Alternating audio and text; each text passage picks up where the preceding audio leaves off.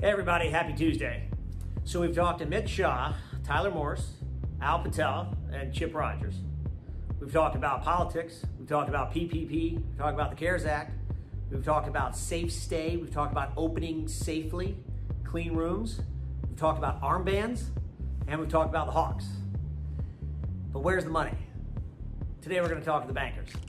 Stay tuned to find out. Hey guys, thanks for joining me. Uh, another edition of Teague Talks.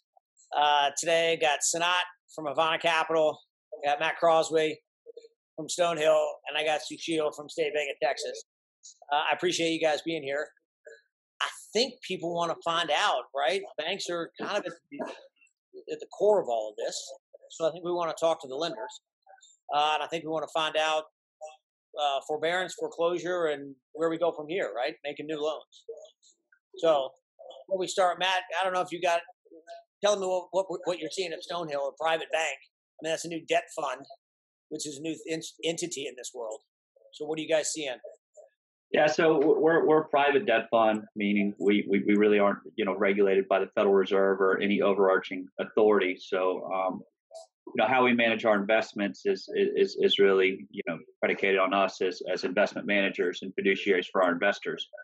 Um, most of our portfolio going back to early March, you know, we began to, you know, review our portfolio. And then into April, um, we started having many requests for, you know, just 90 day for, forbearance agreements for a, a relief of uh, debt payments, um, which we reviewed and we reviewed those on a case by case basis. But the majority of our portfolio, we did, we did forbear.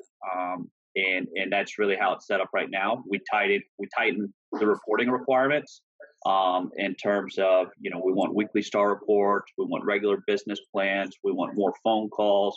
We want to understand week in and week out your business and how how this recovery and this ramp up coming out of this uh, recession is going to look for you. And uh, so that communication is extremely trans, trans um, it's extremely important for us as we you know kind of we have this 90 you know 120 depending on you know whether we received a payment in april we have this kind of grace period where we're evaluating every deal, and then we're going to make our decisions um, on on how we proceed next, and based off you know when we have more visibility. I mean, I think everybody knows this this this environment changes weekly, and everybody's you know curve changes you know weekly as well, from a V to a U to a W to a to a swoosh to you know you kind of name it. Uh, but nobody really knows because you're trying to you're trying to forecast medicine and science coupled with you know the depth of the recession that we're going to be in coming out of this and what that recovery will look like. So for us it, it's market to market you know communicate with us provide information and we're here to work with you. Yeah I, that sounds familiar. Sushil you guys seeing anything different? Um, a lot of the same. I think uh, right now my whole world has been ppp um, we're trying to get capital out uh, to people that need it most. And, you know, uh, we are a uh, FDIC insured bank. Um, so we're part of the PPP program. We're one of the lenders.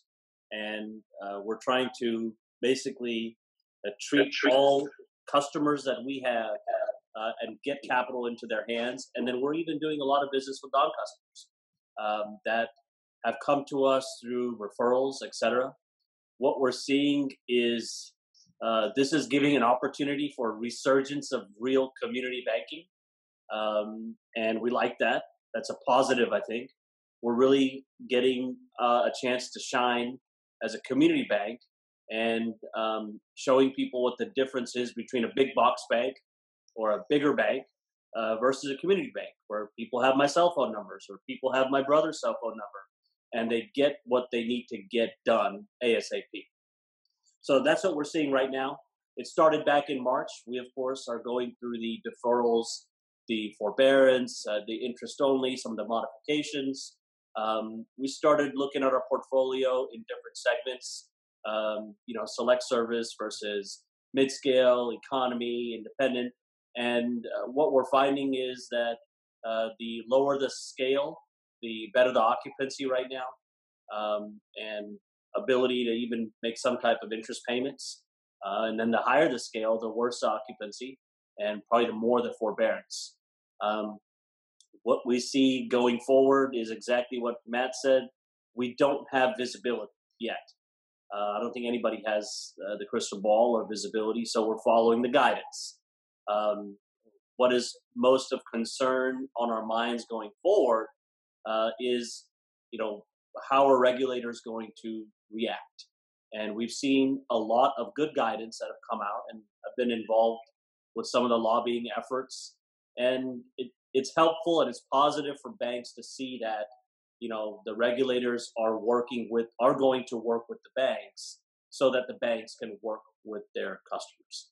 And i think uh, that's been very encouraging um, as a lender and as a banker um, as far as new loans go we we in fact i have uh, about four or five pending loans but they are we're going to fund them and they're new loans that have come in the in the last two weeks. And we're doing them because they're existing clients of the bank. And you know maybe we add in a one year interest reserve that's funded by the borrower up front um, along with uh, higher cash down payments so uh, you know we're still con- very conservative on our loan amount and at the end of the day we have experience with these clients and we have a uh, trust relationship where that it goes goes back several years and we have confidence that they'll be able to weather the storm and you know we want to we, we show them that confidence by funding some of these deals. So, um, give me some idea of the size and the terms of the new loans. So, uh, you know, we're probably there's one in about a fifteen million dollar range in Bronx, New York. There's another one in Port Arthur in the you know under five million dollar range, right? Um, and then there's a couple add-ons to existing projects um, you know, where the, there may have been some construction uh, cost overruns and we're taking it over from another lender, uh, things like that. But um, you know, that's that's kind of what we're seeing, and what we think. You know, at the end of the day, we always think the lending relationship is most close to like a husband and wife relationship, and you know, you you got to get through crap together, right? Yeah, so you know, and you gotta enjoy the good times together. So we we keep that philosophy in the back of our mind. Know, now is not the time to start thinking of any type of divorce or anything like that. Like now's the time to come together and and really, um, you know, be there, be there for each other. And as Matt said, communicate, communicate, communicate. I tell people uh, if you don't communicate, that scares me and same thing happens in any husband and wife relationship too. Uh, so that's the, I think that's the most uh, the good analogy I can give. So Sushil's trying not to get a divorce. I like it.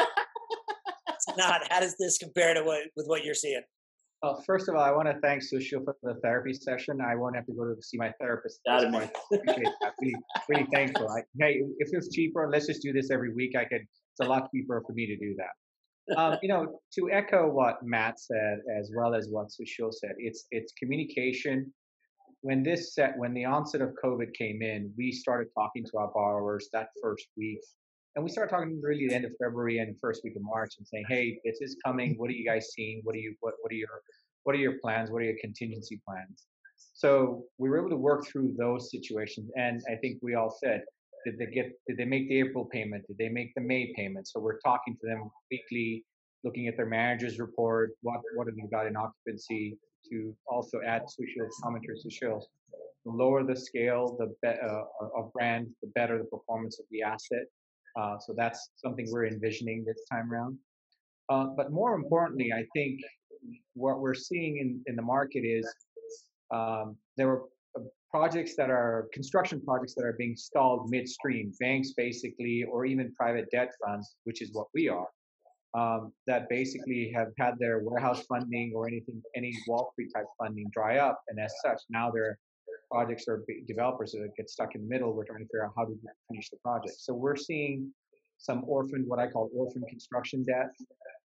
We're seeing projects that had finished completion or a month away from C of O and now need to get some long-term, you know, some mini perm type structures. So we're seeing some of that, and that's that's what we're lending in. But also to Sushil's point, uh, as part of that therapy session, we're over communicating with our borrowers, and we're over communicating with our, our third party partners and everybody just to make sure everybody's in tune of what's going on uh, in in the economy and to try everybody's trying to get some visibility of what's really happening and what next week will bring out and so on and so forth. Um, I think like for all of us on the call, I think states are opening up. So now we're all waiting to see what happens, how the recovery comes back as a result of the opening up. And then keeping one eye to the other side of like, is there a resurgence in infections or, you know, in cases? So those are factors we're looking at. But lending wise, we're still open for business. We're doing construction lending. We're doing new loans. Um, we committed to a, a purchase of a, a, purchase financing transaction. Um, you know, something in the 60 to 70% LTV on a conventional basis to let them stabilize it and go from there. So in, in that regard, I think we're still bullish on the industry as it relates to the developers as well as the borrowers that are in there that are experienced. And I think to Sushil and also to Matt's points, experience means a lot to all of us right now because if we've gone through something with you and we've seen you perform, it gives us uh, comfort to know that you've got that depth of experience and we've seen how you perform in good or bad times and we'll come through this. So that's what we're looking at. Matt, I'm assuming you guys are doing new loans too. I mean, yeah, so we're we're doing new loans, but um, you know, it, it's all kind of relative to the market and, right. and opportunities. Um, there is pretty much zero liquidity, very little liquidity in the hospitality space right now. Right. Um, there was a recent CMBS securitization, which was great news, that went off really well at the end of last week. But again, there was no hotel collateral within that securitization. So you have CMBS that shut down. You have banks that are shut down because they're going through all these forbearance agreements. So it's very difficult for them to book a new loan. While on the flip side, they're they're forbearing payments across about 100% of their portfolio. Um, so there's and then insurance companies, I think they view it the same way. So all of a sudden you had a very efficient market going back two months ago to pretty much zero capital liquidity today. So we're looking at a number of deals. You have maturing CMBS loans that are 10 years old that have amortized down that um, are at, at a, that, that, are kind of they're maturing and, and, and they're kind of stuck and we're probably being a little bit more flexible on the prepay with some of those borrowers to just bridge them to a year where you know we think the, the basis is you know just a great number the brands are great you know hilton and marriott select service growing markets, very stable markets that, that we think will come back um, sooner than some other markets. So it's just it's just being thoughtful, you know, relative to kind of everything that we're seeing in the industry because we're seeing a lot. We're seeing a lot of construction. We're seeing a lot of different opportunities, and I will say simultaneously, we're still trying to manage through any deals that were in our pipeline that we had you know term sheets out on the deals might have changed but we're still trying to work through those deals as well because a lot of those are, are you know previous bars and relationships that, that, that are known commodities that we have that, that, that we want to take care of that we want to continue to do business with good or bad. And that's the value of a relationship and that communication and and building that level of trust that we'll still find a way to to, to work through um, even if it was a legacy deal, you know, kind of pre-COVID, uh, to, to, to appropriately structure those deals and see if we can find a re- resolution. So uh, we're looking at anything and everything still, yes. How much of this do you guys, this was sort of the group, but how much do you guys, I mean, here you're still over for business, you're lending. Oh, by the way, you're working relationships, you know, existing borrowers, new new borrowers. How much of this, my sense is it's because of the makeup of who the three of you are as lenders. Two debt funds and one community bank. Uh, whereas I think for the most part, everybody else thinks the banks are closed and they're having a real tough time finding any money if they wanted to get some. Sushil, how much do you think? I'll ask you. Is it because of the makeup of who the three of you guys are? I, think it's 100% because of our makeup. you know, we're a niche lender. We're a hotel focused bank, and we've been around uh, since 1987. Um, we've been through recessions. Uh, we've been through good times and bad times, and you know, we have a comfort level with that asset class. So that gives us confidence that uh, you know we know what we're doing, um, even in the bad times. The issue with a, lot of other lenders or a lot of other banks, especially when it comes to hotels, is they're there when the sun is shining uh, because that's an easy play to make. Uh, but when the sun is not shining, a lot of other lenders will get skittish because they don't have that niche or that experience.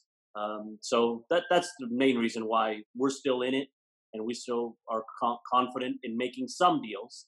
But uh, you know, there's also a lot of quick no's that we're doing right now. Like, you know, we're uh, we're getting hit up maybe left and right, but there's a lot of quick no's. You know, we're not stringing people along. We're just saying, no, this is not going to work. Or, you know, if there's something that we think is there, hey, we'll quickly put it out there in 24 hours or 48 hours. Say, hey, look, this is what we think we can kind of get done. If it works for you, or if this, if we're in the ballpark, let's talk. Uh, if not, let's move on. What? Who doesn't? Sanat, who doesn't make it out of this? Big banks, CMBS. Um, I think it's not a matter of they'll not make it out of it. I think their asset appetite will change. I think big banks will, you know, as Sushil said, they come in when the sun is shining, and uh, what they're realizing is that we, you have to be in it for the long haul, the good times and the bad times. And in the bad times, it's how you negotiate or how you work with your borrowers that will get you through to the other side of it. So I think the the big banks are going to have to either wake up and figure out how to lend to this asset class or truly just get out of it. CMBS has to have, you know, that's a that's a wholesale system change. You know, you can't put everybody into a special servicer just because they didn't make their payment because of this this this 90 day window or, or this 120 day window. And again, I don't have the right solution for you, but I can tell you there's got to be sort of a medium ground because the minute you put them all in the special servicer, the ownership group loses rights, they lose, and, and all of a sudden it becomes that person's asset and they now try to tell you what to do. At the core of it, and I think Sushil will echo this, hotel owners succeed because they're able to get roll up their sleeves and work the system and work how to work their local micro market to get business in their doorstep and try to work from there.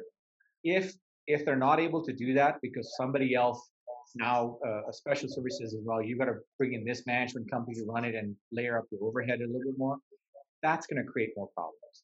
And I think so. There's got to be some flexibility. I don't have the right answer of what that is, but there's got to be some flexibility. Otherwise, you know what? These assets that have performed really well in good times and maybe do a hiccup, uh, had a hiccup right now, they're going to come back up again. And it's just a matter of trying to figure out when they'll come up and working through that until they get to a point where they'll be good again that's really what I think it's going to go. Teague, just to chime in, uh, you know, I think me and you had a conversation about this. You, you had CMBS 2.0. We kind of went through that phase. yeah. Now the next one will be 3.0.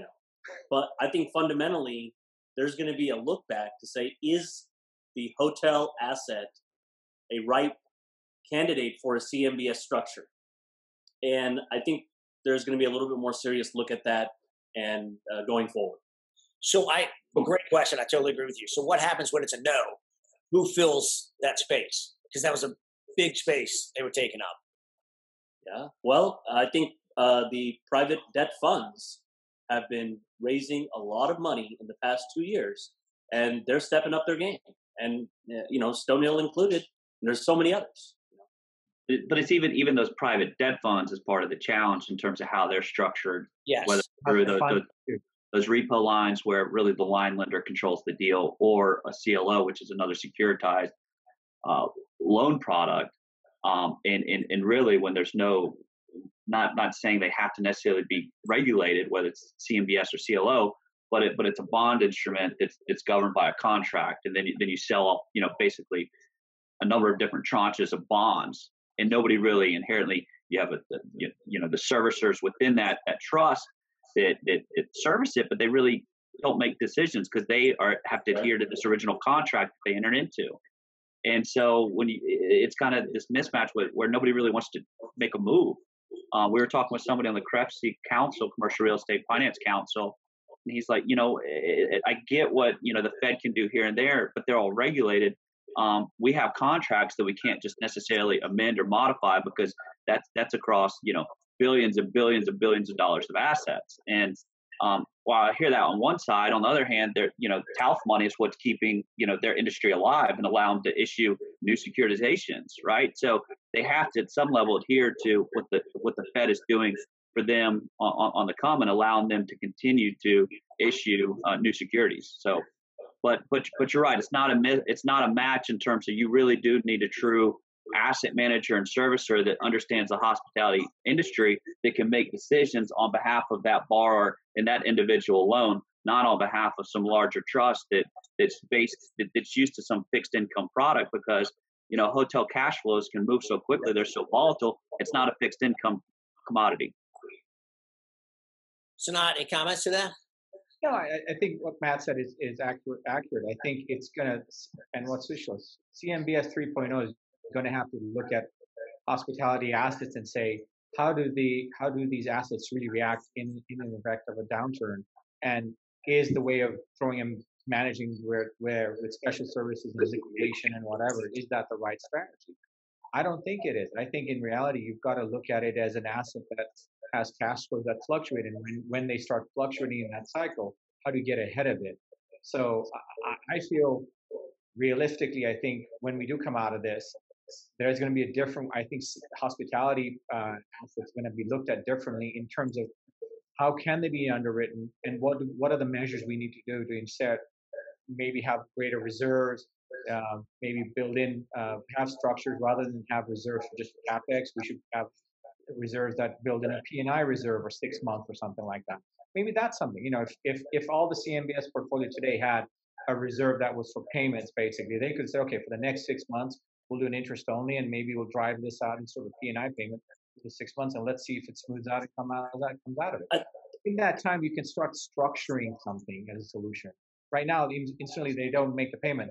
Instantly go into special servicer, and now you're in forbearance and you're in, you know, you're in a liquidation. That's not the right answer, I don't think. You know, but it, the answer will come about. Truly, it'll be whatever the market and the bond market bears.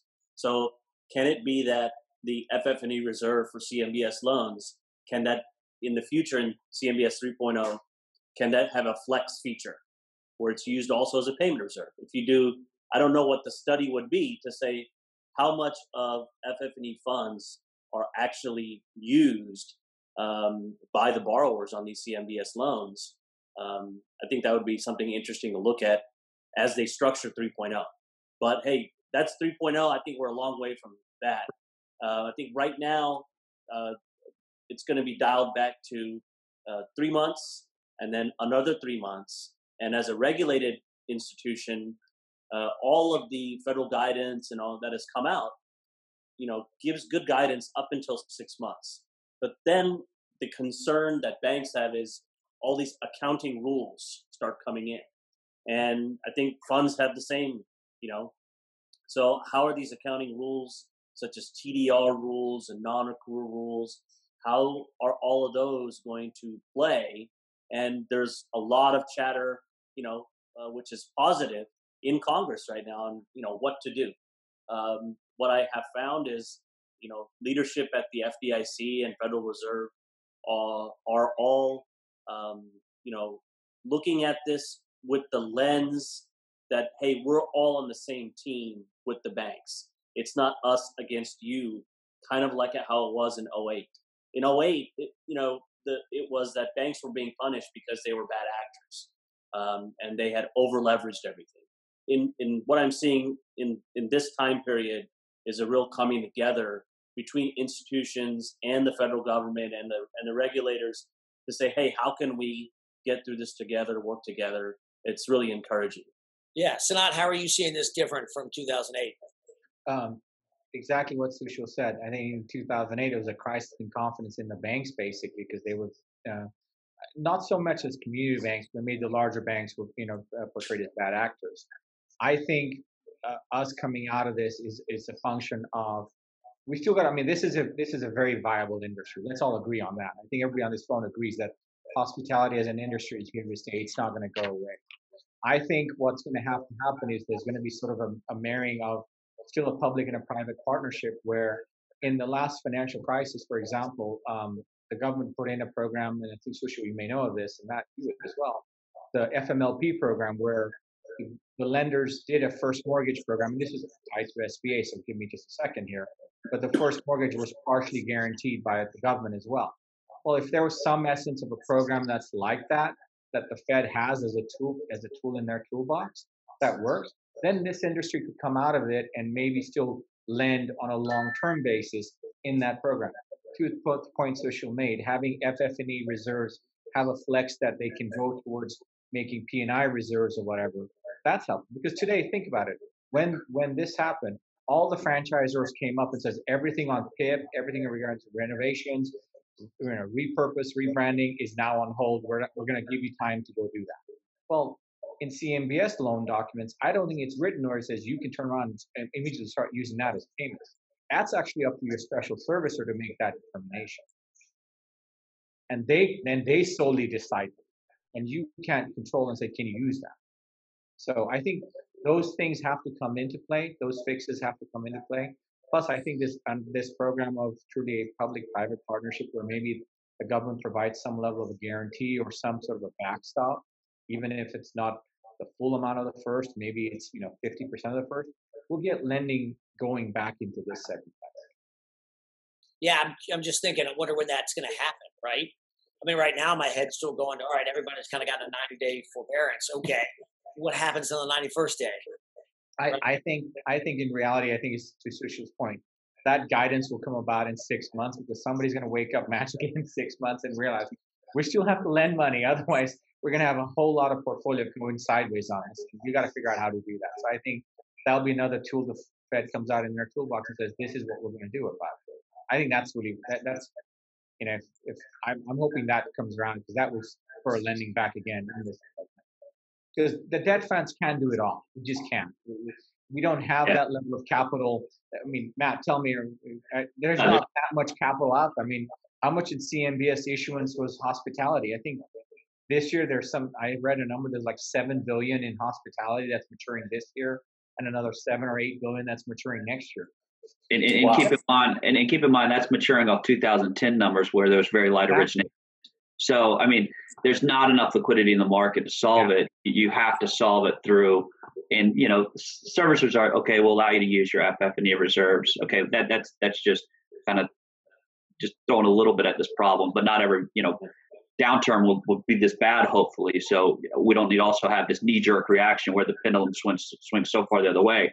But there does need to be a lot more thought on based on the upfront underwriting and then the ongoing servicing and management of these loans. Um, that's for sure. So, talk to me about sort of your existing portfolios. And I get it, everything right now is not performing. I understand that. But when do you start seeing you guys having to make those tough decisions of having to take hotels back, foreclose, etc.? I, I don't think uh, we're we're at that point yet, or anywhere close to that. Yep. And I don't think I don't think everything is not performing. You know, one of our two of our largest borrowers um, have basically come to me and said, "Look, we're going to make all of our payments. Well, we have liquidity, uh, we have recourse, and we're we're going to stand behind this, and we're going to make all of our payments." So you have some like that. Then you have some who, uh, in in the uh, as you get lower in, into the scale level, they're saying, look, uh, why don't you let me loose on principal? I'll continue making my interest payments. So in our portfolio, I would say we've we have about 25% where there's some forbearance, where there's no payment, you know, coming in, or there's maybe a real estate tax escrow only coming in. So about 25%. But the rest, you know, we're having, as of right now, uh, you know, we're still uh, getting interest collected on and um, so I, I don't think that i think as we go further along then it will increase right? Um, but by it's the same token you have some states reopening you know texas is real or just reopened kind of. And um, we're seeing 10% bumps in occupancy levels um, immediately uh, in uh, from port arthur to dallas to texarkana. So it gives some uh, positive vibes that hey, you know, we're we're, we're going to get through this. I think uh, it's not going to be all doom and gloom. Um, I think the uh, America as a country and as a people quite resilient. And um, I heard uh, the interview with um, Mitt where he mentioned about uh, spirit, and I thought, thought that yeah, that was that's very uh, a good way to put it. Yeah, you got to believe in the human spirit. Sanat, talk to me about your existing portfolio. What do you see from default rates and pressure? Um, knock on wood, we haven't seen anything default yet, so that's a positive.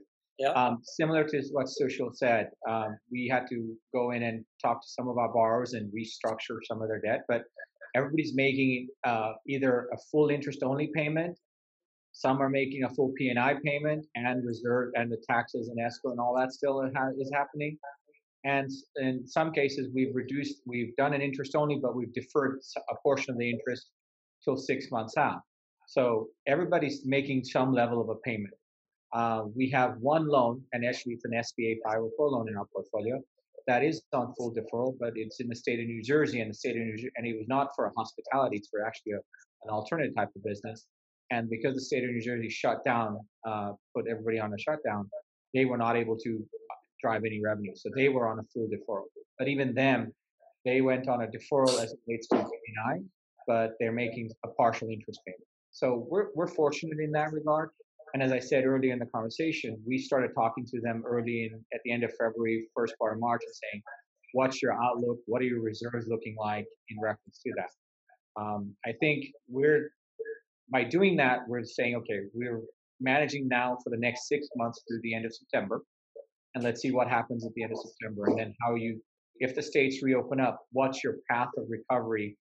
I think Matt or Sushil said, you know, it's either you or Nike swoosh or a V or whatever. You know, it's it's going to be whatever it is. Right now, it's a borrower by borrower specific discussion because we're saying, what are you doing in your micro market that's helping you get your business reopened? Um, and you know, we had a borrower in Georgia, and they opened in two hotels, and they said this past weekend they were at 80% occupancy, and they were in the Marriott Hilton brand hotel. And we're like going, wow, that's surprising. And he said, yeah, I know. I don't know what's happening. It's the fact that people are wanting to come back. You know, one one borrower does not make a trend, so I'm hoping, you know, I get more stories like that. You know, it, little by little that people are resilient and coming back. But I think to the point Sushil and made, we're, you know, it's the human spirit and it's people being resilient about making sure that this this is their livelihood and this livelihood continues to prosper and succeed. So our portfolio, thankfully, is is performing in the sense that we've had uh, nobody be on a full default or anything to that effect. So, and that's giving us confidence that why we should continue commit to this industry and lend into this space because we've got borrowers that are making their efforts to, sustain their business. To that point, I just want to add something, and then uh, I'll let Matt talk. But um, you know, the key to our success at our bank is our clients. Our clients, ninety percent of our loans are to Indians, uh, mostly with the last name Patel. And you know what we have found is uh, our community um, really has the ability to roll up their sleeves and um, you know still operate properties at very lean levels and they're not afraid to do that. So you know all of we don't have but for maybe one loan where there's a management company really involved at all. Um, these are owner operators and i think that's the true um, uh, you know reason for our success is because we deal with owner operators um, and not a lot of the larger companies so I I should be wrapping this up because uh, of the time perspective, people's ADD kicks in. But I think it's really good, so I'm going to keep going because I have some more questions. Uh, Matt, listen, from what we're seeing, we're not seeing the stress, and guys like the three of you, which uh, I think you guys are hoteliers first, and oh by the way, bankers second. At least that's my my, my way of describing you. So I think you're unique a little bit in our industry. You're going to work with the borrowers. You're going to understand problems that they're having at each and individual hotel. So I think you guys are uh, what hopefully the future looks like. However, there are the people, the CMBS, the big banks, where they're not doing that. Uh, I do think people want to know what distress looks like, partially from the opportunity side. What we're seeing is interesting. The things that are being done right now are the note sales, right? Sort of Wall Street Wall Street note sales. I'd be curious, Matt, or any of you guys, if you can, what you're seeing, if you can help oh, by the way, if I'm a borrower and my lender calls me and says either I see my note on the market uh, or if I get the opportunity to buy my note, can you guys help step in and help me buy my own note? Um, I'll say, you know, it, it is starting. There was a pretty. There's, there's a little bit of a, a, a, gap between the bid and the ask. You know, going over the last month. Is, is yes, we are looking at notes to purchase. Um, we, we, have always been active in that space going back to 2010. Um, so we will stay active. Now, will we kind of negotiate and have conversations with the underlying borrower? No, we're under certain, you know, under CAs, and there's certain things that we can't do in conversations we can't have. But once we are that lender, are we going to asset manage that very similarly to the way that we're going to asset manage our own bar, our own portfolio?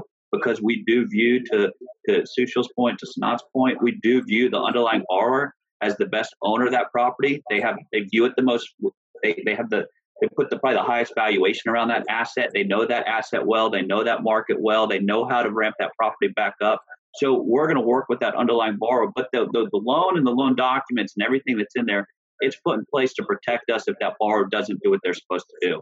And in that situation, and you know, you talk about cash management. No, we don't want to trigger cash management on a borrower that's already in distress, especially if they're trying to do everything that they're, that they're possibly trying to do.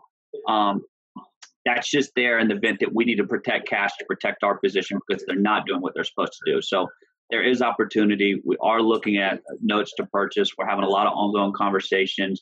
We're talking with groups about you know preferred equity and restructuring deals that we're about to be financed and maybe you know paying down the senior and recapping the deal and and putting up operating reserves and working capital.